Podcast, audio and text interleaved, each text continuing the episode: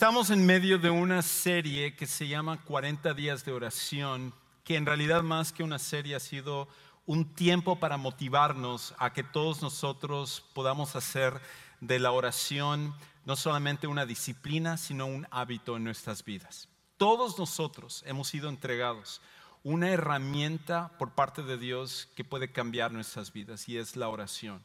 Porque la oración es la manera como nos comunicamos con Dios.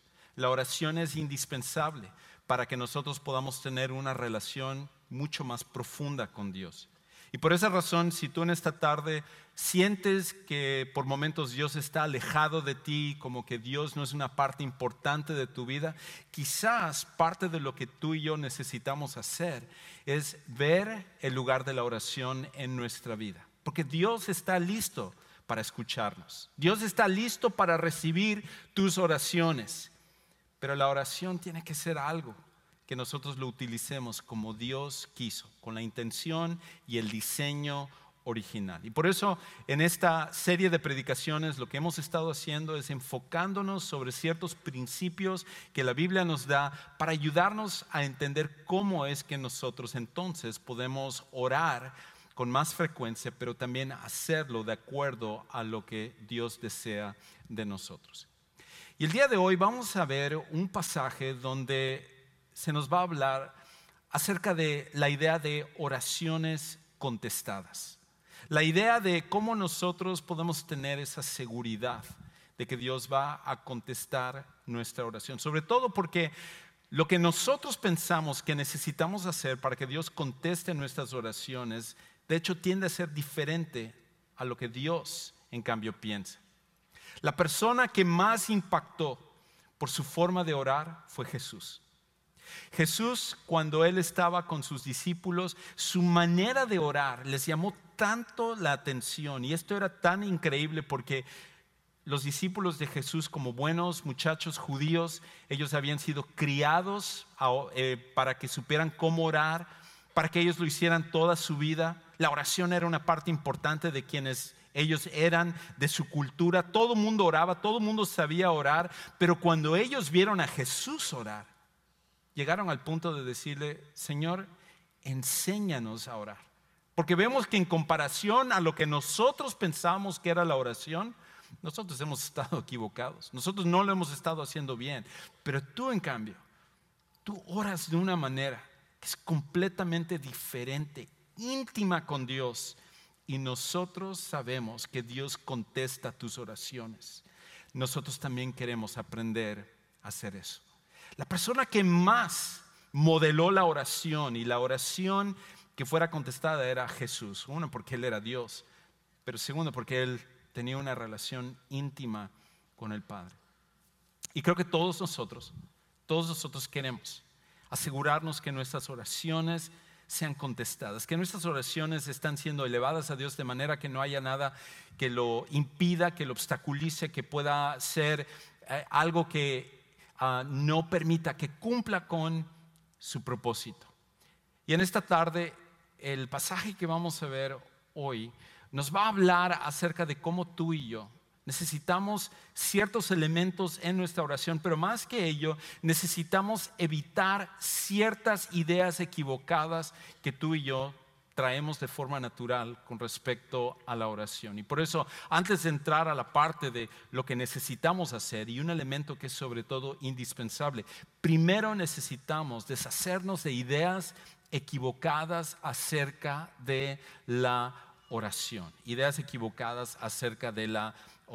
Ahora, en cierta ocasión, Jesús estaba enseñando precisamente acerca de la oración. Y como pasaba en ese tiempo, también nosotros creemos que hay ciertas cosas que tú y yo necesitamos en nuestra vida para asegurarnos que Dios va a contestar nuestras oraciones. Que si tú y yo no tenemos esto en nuestra vida, imposible que Dios conteste tu oración. Es más, a lo mejor tú has estado orando por algo desde hace tiempo y no recibes la contestación y tú has estado pensando seguramente es por esta razón. Otra persona a lo mejor te ha dicho seguramente es por esta razón. Todos nosotros, de hecho, traemos ideas con respecto a la oración. hace algunas eh, semanas mi, esposa me comentaba de que ella estaba eh, subiendo al, elevador y una, persona de nuestra iglesia se, acercó y empezaron a hablar precisamente acerca de la, de la oración. Y en la plática salió nuestra hija de necesidades especiales que se llama Daña. Y dentro de esa plática, la, persona le preguntó a, mi esposa, ¿y tú oraste cuando Daña iba a nacer? Y, y dijo, no, bueno, estuvimos orando, claro, por ella cuando ella nació. Y dijo, ah, yo creo que tú no oraste suficiente. Es más, creo que esa es la razón por la cual ella nació con necesidades especiales. Porque tú no estuviste orando como debías de haber estado orando. Obviamente esto era una idea equivocada acerca de la oración. Es una idea equivocada acerca de nosotros. Y todos nosotros, de hecho, traemos ideas equivocadas con respecto a cómo debemos de orar, cuál debe de ser nuestra actitud para que Dios entonces conteste nuestras oraciones. Y cuando no sabemos estas cosas, de hecho, corremos el peligro de que en nuestra vida la oración sea inefectiva e inclusive, como pasó en el caso de mi esposa, decir cosas que lastiman en vez de ser verdad bíblica. Por esa razón, cuando Jesús estaba viendo la actitud de las personas que estaban alrededor de él, personas que eran líderes religiosos, gente que en esa sociedad se creía que eran lo más cercano a Dios, que tenían una relación que les ponía en un lugar especial por encima de los demás. Cuando Jesús ve la actitud de esta gente, Él cuenta lo que se llama una parábola, una historia inventada para tratar de dar una verdad acerca de Dios. Algunos han hablado, han descrito la parábola como una, eh, una verdad celestial ilustrada en una historia terrenal. Y esta parábola nos va a ayudar a entender para nuestras vidas, no solo para la gente de esa época, sino para nuestras vidas también, ciertas ideas equivocadas que tú y yo necesitamos deshacernos y otras cosas que en cambio sí necesitamos en nuestra vida. Ahora, la primera idea equivocada que Jesús va a romper en la mente no solo de la gente de su época, sino de nosotros también, es esta que cuando se trata acerca de la oración, nuestras oraciones son contestadas por quienes somos. En otras palabras, Dios contesta tu oración por quien tú eres. Por quien tú eres. Si tú eres una persona cercana a Dios, si tú eres una persona que sirve a Dios, si tú eres una persona que a lo mejor tienes una posición, si tú a lo mejor eres un pastor o tú eres un diácono en la iglesia, tú eres un líder, tú eres un maestro eh, en, en la iglesia, tú eres una persona que va y hace trabajo como voluntario en algún ministerio o tú eres una persona que ayuda a los demás, que la oración es contestada cuando tú te fijas en quién tú eres. Cuando quién tú eres es al final la motivación por la cual Dios contesta tu oración. Dios te ve y Él dice, wow, mira, mira quién es esta persona. Mira este que hace tantas cosas. ¿Cómo no voy a contestar sus oraciones? Y escucha cómo Jesús comienza en Lucas 18, 9 al 14. Dijo también Jesús, esta parábola a unos que confiaban en sí mismos como justos y despreciaban a los demás. Dos hombres subieron al templo a orar. Uno era fariseo y el otro recaudador de impuestos. El fariseo puesto en pie oraba para sí de esta manera. Y voy a hacer una pausa ahí un segundo y, describir un poquito lo que estaba sucediendo aquí. Cuando Jesús cuenta esta parábola. Las parábolas en el tiempo de Jesús son como las películas hoy en día. Cuando alguien empezaba a contar una parábola, todo el mundo se, se reunía para escuchar lo que la persona iba a decir, porque dentro de estas historias había tanta verdad y llamaba la atención. Y Jesús, que era el maestro con respecto a las parábolas, de manera que cuando uno lo escuchaba se quedaba impactado o muchas veces ni entendía lo que Jesús estaba diciendo. Y Jesús en esta parábola cuenta acerca de, dos hombres que suben al templo. Y, y, suben al templo porque el templo en Jerusalén estaba sobre una colina, así que literalmente ellos estaban subiendo. Y estos dos hombres no podían ser más opuestos de lo que eran. Porque uno de ellos era un fariseo. Y yo sé, si tú eres un seguidor de Jesús, automáticamente tú crees en los fariseos como los villanos de la película. Pero en realidad, en el tiempo de Jesús, los fariseos eran las personas más admiradas de su época. Si, si, si los fariseos vivieran hoy en día, nosotros estaríamos haciendo una película de ellos como fariseos vengadores, Endgame o algo, algo por el estilo así. Ellos serían los superhéroes de nuestra época.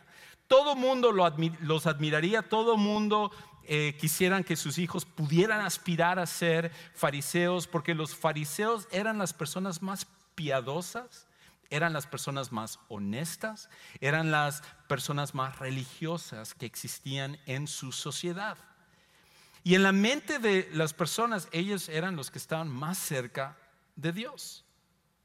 Por esa razón, cuando Jesús escoge al fariseo, no lo escoge para tratar de dejarlo mal, sino que escoge a la persona que era más admirada de su sociedad.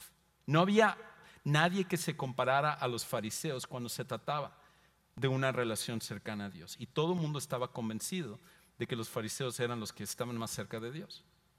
Por contraste, usa a un recaudador de impuestos.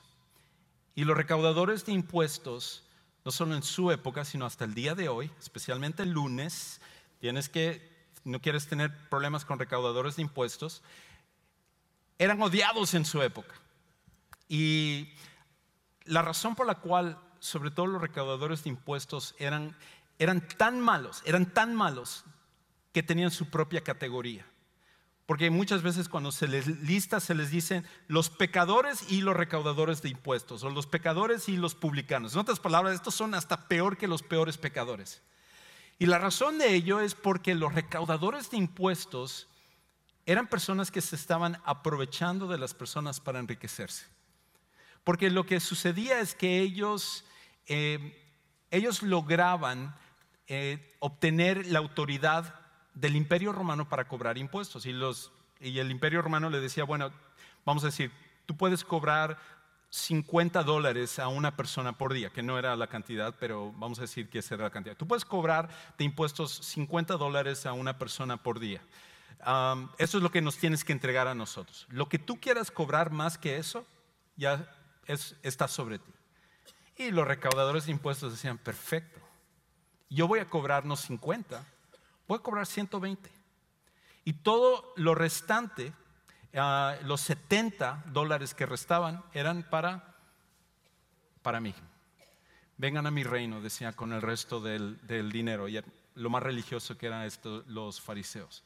Y, en el caso de, de, los publicanos, y en el caso de ellos entonces se aprovechaban de las personas para enriquecerse. Y por eso todo el mundo los odiaba porque ellos tenían esa autoridad. Ellos podían pedir la cantidad que ellos quisieran y se les tenía que dar porque si no se metían con problemas con la ley. Entonces automáticamente cuando las personas en el tiempo de Jesús escuchan a el fariseo y el publicano, en la mente de ellos el héroe es el fariseo y el villano es el publicano. Quizás una, mejor manera de, verlo en nuestra época, aunque no, es, no son los héroes de la historia, pero el contraste sería hoy en día de que en la historia era un pastor de una iglesia y el otro era un narcotraficante. Y uno pensaría, bueno, el, pastor supuestamente está para ayudar, para predicar, para ayudar a la gente que conozca a Dios, pero el narcotraficante, ¿cómo es posible? ¿Cómo es posible que quiera entrar a la iglesia después de la manera como se aprovecha de la gente? Como está vendiendo droga, destruyendo la, vida de las familias y todavía se atreve a venir a la iglesia buscando a Dios, ¿cómo cree esa persona que Dios va a escuchar la oración de un fulano de tal como, como ellos? Cambio el pastor, obviamente, todo el mundo sabe que Dios escucha las oraciones del pastor por su posición de pastor. Cuando Jesús hace este contraste, lo primero que Él quiere romper es con la idea equivocada de que Dios escucha nuestras oraciones por quienes somos. Al final no importa si tú eres pastor, o si eres un diácono, o si eres un líder, o si eres la persona más entregada, más religiosa que existe. Tu posición no hace que tu oración sea mejor delante de Dios. Y el contraste, lo opuesto también es cierto.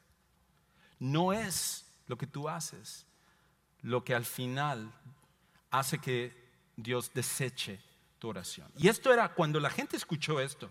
Este era un shock para ellos, como quizás es un shock para nosotros escucharlo igual hoy en día. De que al final tu posición, quién tú eres, no es lo que hace que Dios acepte tu oración. Cuando nosotros empezamos a pensar en nuestra posición como lo que hace que Dios reciba nuestra oración, en realidad estamos teniendo una visión equivocada de nosotros.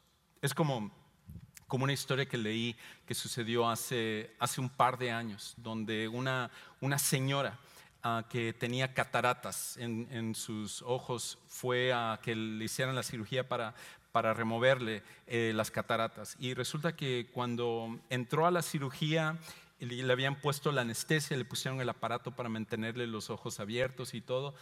Y de repente el, cirujano, cuando eh, quería operar, empezó a ver que tenía como una capita azul sobre sus ojos.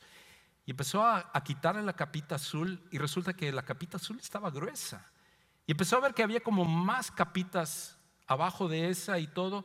Y resulta que eh, esta señora usaba lentes de contacto. Pero lo que pasaba es que durante ya los eh, aproximadamente como 25 años que ella utilizaba lentes de, contacto, en ocasiones el lente de contacto ella pensaba que se lo quitaba, pero resulta que no se lo quitaba, sino que se le quedaba en el ojo. Y al día siguiente ella se ponía otros lentes de contacto. Y con el tiempo, todos estos años, ella había acumulado 27 lentes de contacto era la capa que tenía en sus ojos. Y era parte de la razón por la cual ella no podía ver, porque impedía que viera las cosas como realmente eran. Todos nosotros tenemos una idea equivocada acerca de la manera como nosotros vemos a Dios y pensamos que Dios contesta nuestra oración por nuestra posición. Ningún pastor, su oración es más válida que tu oración. Ningún líder religioso está más cerca de Dios y por ende sus oraciones son más contestadas que las tuyas. Las oraciones contestadas nada tienen que ver con la posición que nosotros tenemos, sea que estemos muy cerca de Dios o que nosotros estemos muy lejos de Dios. Pero hay otra idea equivocada que Jesús corrige a través de esta historia y es esta que nuestras oraciones son contestadas porque somos mejores que los demás, porque somos mejores que los demás. A veces nosotros estamos bajo la impresión, bueno, yo no sé si este que está sentado al lado mío, Dios le contesta sus oraciones, porque yo ya vi cómo habla cuando sale de acá o cómo está vestido y cómo mira. Automáticamente nosotros nos comparamos con los demás y pensamos hay algo en nosotros que pensamos que Dios contesta nuestras oraciones porque somos mejores que los demás. Somos más entregados que otras personas. Sabemos más de la Biblia que otras personas. Nosotros podemos dar un estudio o tenemos una habilidad para enseñar o, hemos estado en, en la iglesia durante más tiempo. Todo ese tipo de cosas hace que nosotros pensemos que a los ojos de Dios nosotros somos mejores que los demás. Es más, wow, qué bendición tan grande tiene esta iglesia Sugar Creek que yo sea parte de esta iglesia. Qué afortunados son aquí que yo soy parte de Sugar Creek. Porque yo soy mejor que los demás. Y, Jesús habla acerca de esto. Este hombre, este fariseo, que había entrado en la, parábola que Jesús contaba, e, es, es increíble porque él demuestra lo que muchas veces está en nuestro corazón también. Porque había leído en el versículo 11, el fariseo puesto en pie oraba para sí de esta manera. En otras palabras, ni siquiera le estaba orando a Dios, estaba orando para sí mismo. Para él, el, el receptor de la oración no era Dios, era sí mismo.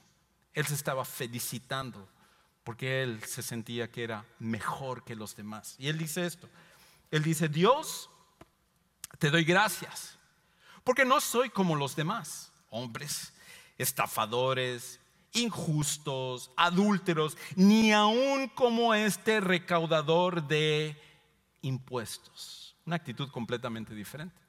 Cuando él entra al templo, él se mantiene en pie, que aunque esa era parte de la costumbre de la oración de los judíos, también mostraba una actitud de, que él sentía que era mejor, que él, que él tenía ese lugar eh, a los ojos de Dios donde él podía, por, por todo lo que él había hecho, ser merecedor de que Dios escuchara sus oraciones.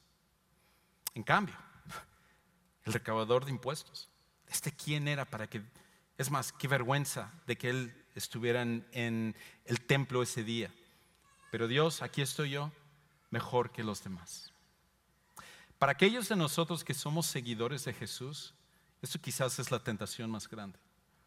Dios contesta mis oraciones porque, porque yo voy a la iglesia todos los domingos. Dios contesta mis oraciones porque yo leo la Biblia todos los días. Dios contesta mis oraciones porque yo me sé más acerca de la Biblia que los demás. Y por eso cuando estamos en, la clase y, se habla acerca de, busquen el libro de Habacuc, y yo lo hago en dos páginas, mientras que los demás están tardando, esta gente tan pagana. Dios, gracias porque yo sí sé acerca de la Biblia. Todos nosotros caemos dentro de esta actitud, de compararnos con los, con los demás. Porque el, problema que nosotros tenemos es que nos comparamos con lo peor de los demás. Qué interesante es eso, ¿verdad? Nunca nos comparamos con los que son mejores que nosotros. Nuestra tendencia es siempre compararnos con los peores que nosotros. Jamás nos comparamos con una, por decir, Madre Teresa de Calcuta y, todo lo que ella hizo en el orfanatorio en Calcuta, en la, India. No, no, no nos comparamos con los misioneros que murieron en el Ecuador por los indios Auca no nos comparamos con, ellos. Nos comparamos con el del trabajo, que nos cae tan mal. Y dices, gracias a Dios no soy como este. O, con nuestro familiar que es un alcohólico y decimos, yo gracias a Dios jamás en mi vida he probado alcohol y, y, Dios sabe y yo soy mejor que este. No, siempre tendemos a compararnos con los que sentimos que están peores que nosotros. Y tiene que ver más con nosotros sentirnos mejor que con la realidad. Porque si nosotros empezáramos a poner el lente sobre nuestras vidas, nos daríamos cuenta que todos nosotros estamos mal también. Es, es como en una ocasión el famoso apologista C.S. Lewis escribió en uno de sus libros que se llama Mero Cristianismo. Gran apologista, gran escritor, maestro de la Universidad de Oxford. Él, él escribe de que eh, cuando nosotros analizamos nuestras vidas, tenemos que hacerlo como si hubieran ratas en el sótano. Yo no sé si alguna vez tú has tenido ratas en el, en el sótano. Desafortunadamente yo sí he pasado por eso. Y, él dice que cuando tú vas a revisar si hay ratas en el sótano, porque escuchas el ruido y ves, ves ah, pedacitos de cosas que te dan señales de que hay ratas en el, en el sótano y, y, otras cosas.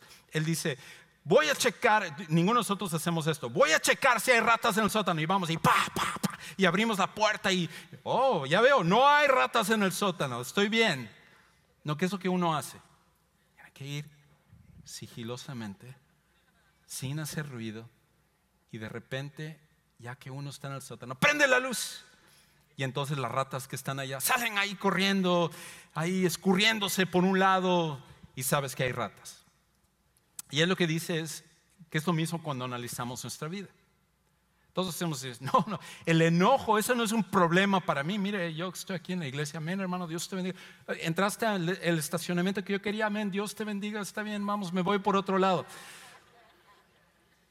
No es este el momento. Pero cuando vas al centro comercial, actúas de esa manera. O cuando estás manejando en el tráfico y se te está haciendo tarde para ir al trabajo, también le dices a las personas, Dios te bendiga, no importa que vayas tan lento. Nosotros necesitamos ver que luchamos con cosas como el enojo, como el orgullo, como la, envidia, la lujuria en los momentos que estamos descuidados, no en los momentos en que estamos preparados.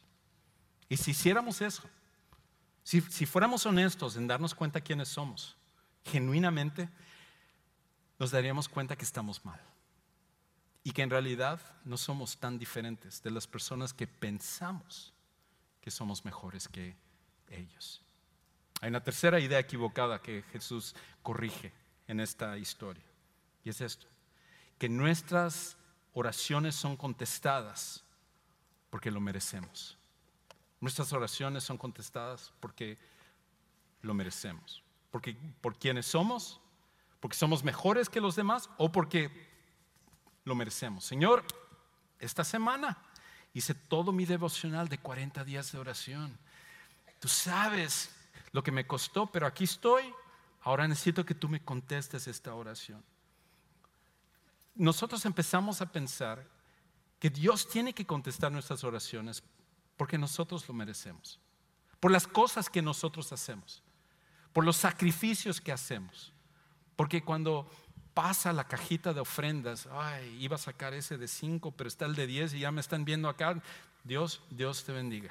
Ah, nosotros hacemos cosas pensando que Dios nos va a a recompensar y decir desde el cielo a los ángeles, viste a este, oh, mira, este es mi hijo, esta es mi hija que tanto amo, mira, mira lo bueno que es, mira lo entregada que, que es. No, nosotros tenemos esa idea equivocada de pensar que por nuestras, nuestra forma de ser merecemos, pero Jesús, Jesús entonces continúa hablando acerca del fariseo que entró a este templo.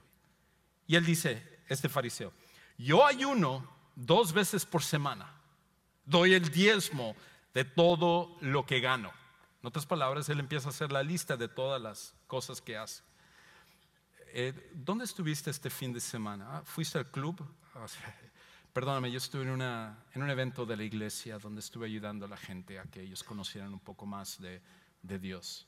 El fariseo, para él, él, no solamente estaba tratando de hacer las cosas que Dios quería, él estaba yendo aún más allá. Porque el requisito de acuerdo a la ley judía era ayunar una vez al año. El fariseo, en cambio, ayunaba dos veces a la semana. El fariseo era alguien que hasta si se encontraba una moneda de 10 centavos en el piso, decía, Dios, lo primero que tengo que hacer, el diezmo. De aquí voy a sacar el diezmo porque yo nada de lo que tengo, yo puedo quedarme con ello porque sería robarle a Dios. Entregadísimo en todas sus cosas. Y por lo tanto, él pensaba, Dios, yo soy merecedor de que tú me des lo que yo te estoy pidiendo. ¿No es eso con lo que nosotros luchamos también? No es, muchas veces, sobre todo aquellos de nosotros que somos seguidores de Jesús, que, en nuestra mente nos hemos también formado esa idea que somos merecedores de que Dios conteste nuestras oraciones. Porque al final, ¿por qué crees que Dios debe contestar tu oración? Y lo más seguro es que es por alguna de estas ideas equivocadas. Lo interesante es que hay un, hay um, un teólogo que, muy famoso americano que se llamaba Reinhold Niebuhr. Y él dijo una, frase que me encantó cuando estaba preparando para, para esto. Y él dice esto. La mayor parte del mal en este mundo no proviene de personas malvadas, viene de personas que se consideran buenas. Y nosotros estamos en esa categoría. Quizás tú estás aquí en esta tarde, tú no eres un seguidor de Jesús, tú ni siquiera eres religioso, a ti te obligaron a venir y, tú estás diciendo, Exactamente, qué bueno que le estás dando a todos los religiosos. Es más, yo por eso ni vengo a la iglesia. Porque la iglesia está llena de hipócritas. La, iglesia, yo conozco a gente que dice que es cristiana, que todo, que tienen sus calcomanías en su carro, que tienen tremenda bibliota allá en la parte de atrás de su carro, pero deberías de ver cómo se comportan en el trabajo. Deberías de ver cómo son como vecinos. Y yo por eso, yo prefiero no ser un hipócrita y por eso yo nunca vengo a la iglesia más que hoy que me obligaron. Y si es así, déjame decirte a ti también el no ser hipócrita no te ayuda delante de Dios tampoco. Ser religioso no es lo que te hace que estés mejor delante de Dios, pero tampoco el evitar ser hipócrita es lo que te hace que estés mejor que Dios. Inclusive hubo una historia hace, hace unos años donde un par de ladrones entraron a robar a un banco. Y por alguna razón, no se sabe por qué, por alguna razón uno de los asaltadores usó máscara y el otro no, no usó máscara. Y después de que asaltaron el banco, a los minutos la policía los atrapó. Y cuando llegó el día del juicio, ¿te imaginas cómo fue eh, con los asaltadores? El que no usó la máscara dijo, señor juez, yo, yo reconozco que soy un asaltador de bancos, pero yo no usé máscara. ¿Por qué? Porque yo no soy un hipócrita. Yo no soy como este de aquí. Yo por lo menos, yo por lo menos mostré mi cara, porque no soy un hipócrita. ¿Sabes lo que le sucedió? No le redujeron el número de años. Y si esa es tu justificación, que tú estás pensando en usar delante de Dios, o la manera como tú estás viviendo, yo no voy a la iglesia, estoy mal acá, hago esto y esto, pero por lo menos no soy un hipócrita, déjame decirte, esa no es, no es un argumento que te va a funcionar delante de Dios. Sea religioso o no sea religioso, todos nosotros tenemos ideas equivocadas acerca de Dios y por qué Él contesta la oración. La pregunta entonces que tenemos que hacernos todos, ¿qué es lo que necesitamos para que nuestras oraciones sean contestadas? ¿Cómo dejamos todas estas ideas equivocadas y empezamos a hacer las cosas como debemos? Lo bueno es que Jesús nos da la respuesta en el resto de esta historia. Entonces, deja por un momento al fariseo, que era el héroe de la historia, y ahora se enfoca sobre el villano de la historia, que era el publicano o el recaudador de impuestos. Y a través de él nos dice lo que Dios desea de nosotros, de todos nosotros. No importa quién seas, no importa que seas seguidor de Jesús o no lo seas, todos nosotros necesitamos ciertas cosas que Dios desea. Lo primero que necesitamos es esto, un corazón humillado, un corazón humillado. Lo primero que necesitamos. Escucha cómo, entonces Jesús habla acerca de la actitud de este cobrador de impuestos que era odiado por la gente en su época, como un narcotraficante lo sería en nuestra época. Versículo 13, pero el recaudador de impuestos, de pie y a cierta distancia, no quería ni siquiera alzar los ojos al cielo. Estas palabras aquí Llega el líder religioso que supuestamente sirve a Dios, está más cerca de Dios, él se para adelante, él está, él está muy bien, él está orando a Dios, él está con sus brazos cruzados, voltea hacia atrás y dice, ¿qué hace este aquí? Gracias Dios de que yo estoy aquí contigo hoy. Pero en cambio el recaudador de impuestos casi ni, casi ni, ni reconoce, ni quiere reconocer que él merece estar allá. Él, él, entra y él se sienta en la, en la última banca y ni siquiera quiere alzar sus ojos a Dios porque él quién es para alzar sus ojos a Dios. Él sabe todo lo que él ha hecho. Él sabe que él, es, él está mal. Y él se sienta ahí atrás y, y él simplemente empieza a derramar su corazón delante de Dios. Y cuando él, él lo hace, lo hace con un corazón humillado. Lo primero que tú y yo necesitamos es un corazón humillado delante de Dios. Y un corazón humillado es aquel que reconoce quién es realmente. Reconoce que aunque nosotros seamos seguidores de Jesús, nuestras acciones hacen que nosotros todavía no merezcamos la gracia de Dios en nuestra vida.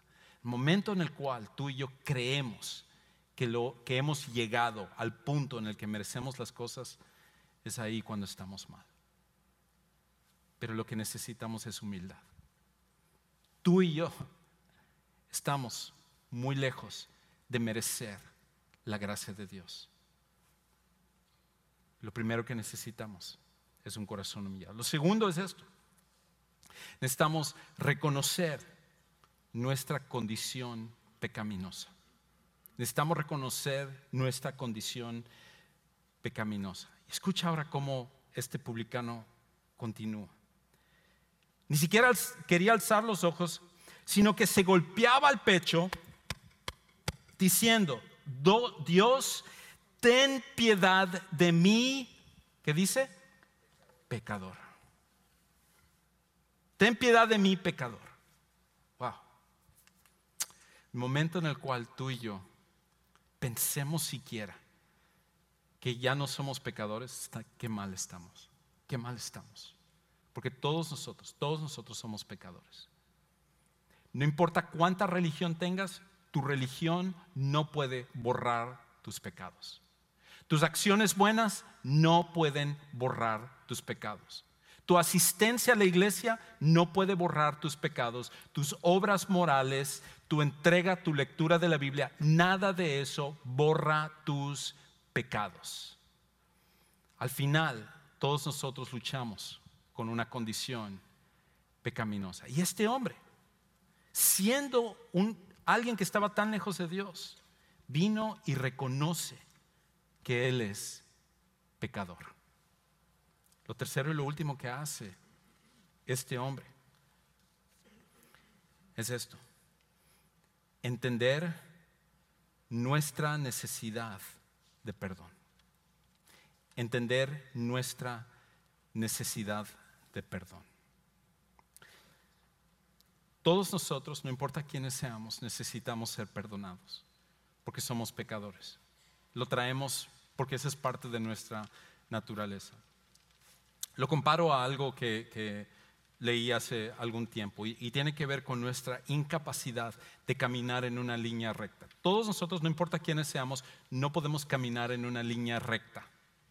Y tú dirás, no, yo sí puedo, yo sí puedo. Es más, no solo no podemos caminar en una línea recta, no podemos nadar en una línea recta. Yo dice, no, no, yo, eso para mí no es un problema. Y, en varios estudios que han hecho desde 1920, vez tras vez comprueban de que nosotros no podemos hacerlo. Y la manera como lo hacen, como, como comprueban esto, es que vendan los ojos de la persona. Y cuando vendan los ojos de la persona, la persona piensa que está caminando en línea recta y resulta que siempre está en, en, todo línea torcida y por un camino por todos lados. Y en la mente de la persona, la persona está caminando por línea recta. O lo mismo nadar. Se ve desde arriba, de que empiezan yendo recto y empiezan a ir en un círculo y luego se van por otro lado y todo. Es naturaleza humana, porque la única manera de hacerlo, la única manera de ir recto es cuando tú estás viendo un punto fijo que es tu ancla hacia donde tú estás yendo. Y lo mismo pasa con Dios. Tus pecados y mis, mis pecados nos separan de Dios. Y lo único que al final mantiene que nosotros podamos ir en una línea de justicia es mantener nuestros ojos sobre Dios. Y eso significa pedirle perdón a Él, reconocer que nosotros somos pecadores, que no importa quiénes seamos, todos nosotros tenemos una condición pecaminosa, de que necesitamos un corazón humillado.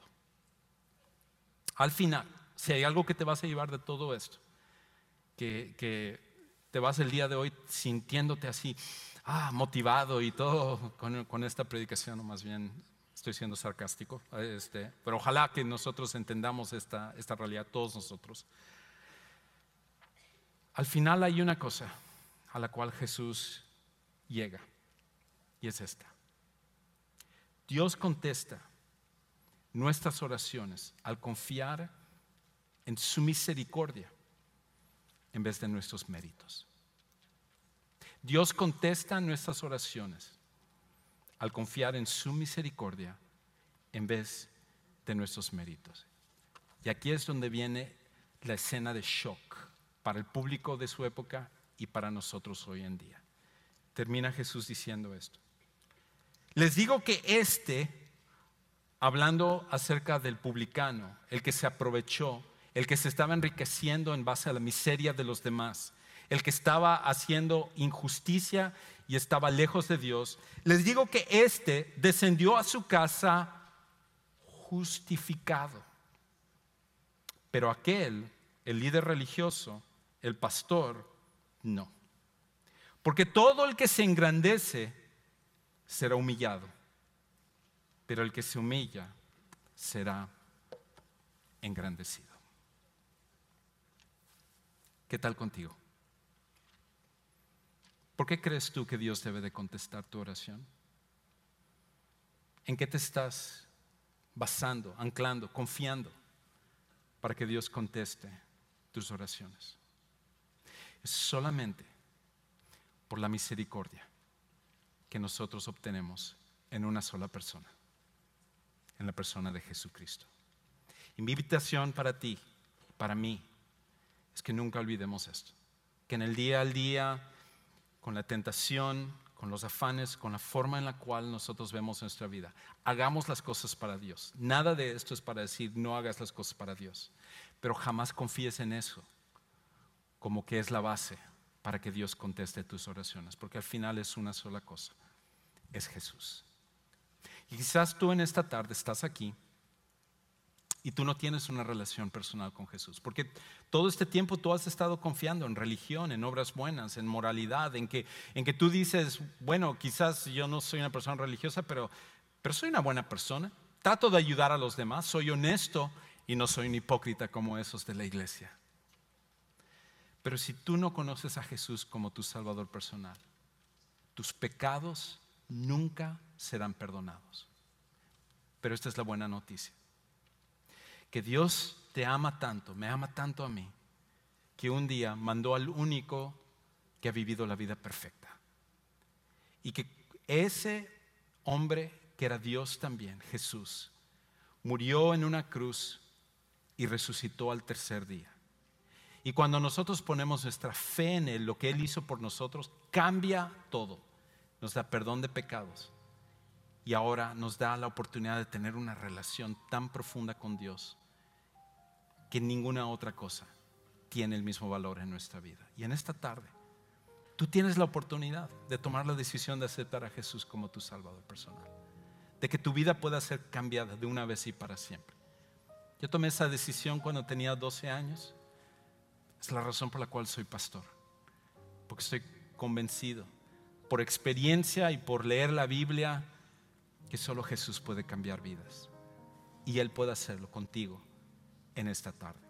Un momento vamos a cantar y durante este canto yo quiero ayudarte a que tú tomes esta decisión. De hecho, yo voy a estar parado aquí hacia tu izquierda, esperándote y me encantaría orar contigo y ayudarte a que tomes la mejor decisión en tu vida. Quizás no entiendes todo lo que esto significa y por eso nosotros queremos ayudarte, pero si tú tomas este paso el día de hoy, es lo que Dios va a usar para traer un cambio que ninguna otra cosa puede traer. ¿Por qué no nos ponemos de pie y entonemos este canto? Y te espero, ven a tomar esta decisión.